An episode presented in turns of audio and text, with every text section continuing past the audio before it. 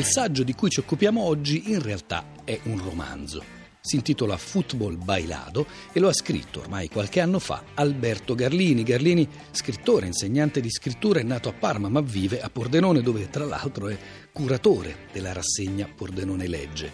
L'ultimo libro di Alberto Garlini si intitola Piani di vita, è sempre un romanzo ed è stato pubblicato da Marsili.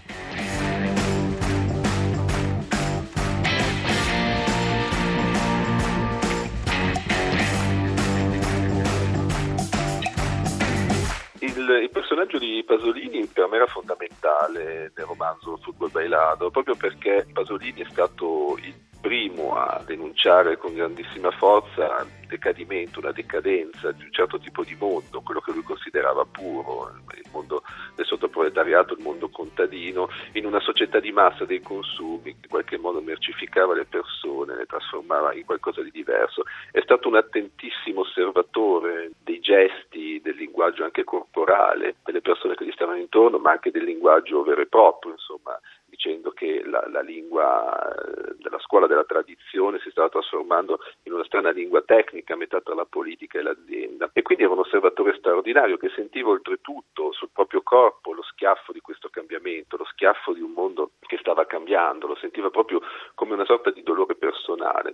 In qualche modo Pasolini ci ha raccontato la perdita dell'innocenza di una nazione e il romanzo parla proprio di questo, della perdita dell'innocenza. E in qualche modo l'idea di fondo del romanzo era quella che Pasolini, appunto, in qualche modo sconvolto da quello che gli stava succedendo intorno, dal mondo che cambiava, dalla cattiveria, dall'egoismo, dalla perdita di purezza che lui aveva raccontato nella trilogia della vita, per poi disconoscerla no? nella famosa abiura della trilogia della vita, dicendo appunto che non esisteva più quel tipo di purezza, quel tipo di mondo. Ecco, in qualche modo Pasolini sceglie di morire, in qualche modo diventa la vittima sacrificale consapevole di un mondo che non esiste più. E questo romanzo racconta delle forme di purezza e Pasolini eh, l'estremo tentativo di mantenere la poesia in un mondo che non la voleva più.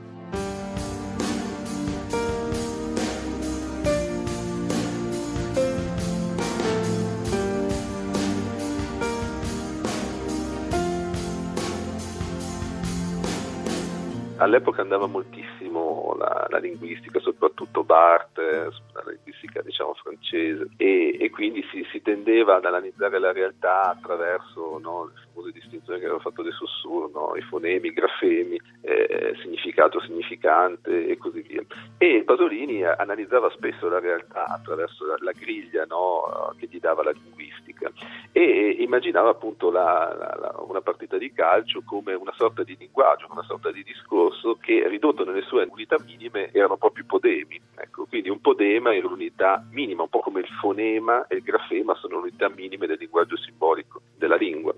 E quindi lui dà questa unità minima il podema, che potrebbe immaginarlo come un calcio, no? tirare un calcio in un certo modo, così, poi eh, azzardava diverse ipotesi, no? per cui Mario Corso, che era un calciatore molto famoso all'epoca, era un poeta del calcio, c'era il linguaggio del catenaccio, che, e quindi di podema in podema si costruiva una narrazione, e quindi una partita era una narrazione. Chiaro che tutto questo, visto magari con occhi contemporanei, può essere bizzarro, però eh, se uno um, se legge questo famoso articolo di Pasolini, adesso non mi ricordo quando è uscito, ma comunque ne ha parlato in diverse occasioni, e guarda una partita di calcio con questa griglia interpretativa, secondo me si diverte perché scopre delle cose che altrimenti non scoprirebbe e scopre come alla fine a noi il calcio interessa e ci piace perché è una è una messa in scena di una narrazione sempre uguale, che ha sempre le stesse caratteristiche, sempre gli stessi punti di svolta e così via, ma che ogni volta si rinnova ed è diversa, che poi è la stessa cosa che succede per la letteratura. Alla fine le storie sono sempre quelle,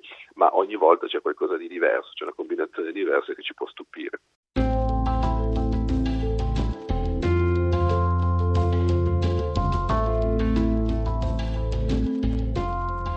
credo che eh, una partita di calcio come la interpretava Pasolini, che giocava nelle borgate e così via, fosse proprio uno spazio libero,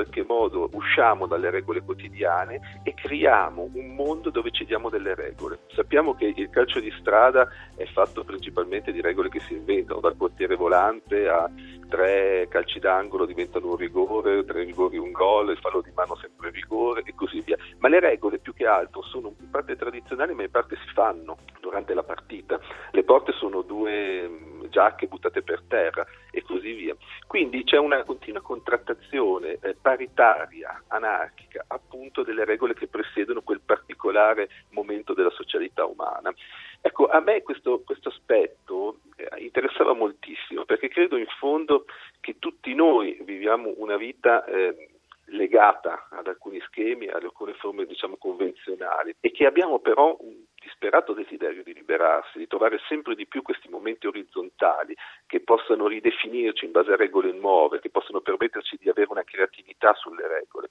Ecco, credo che sia per questo che poi molte persone si trovano a giocare, che molte persone abbiano, eh, cerchino costantemente questo tipo di, di, di spazi, di momenti. Tutto il romanzo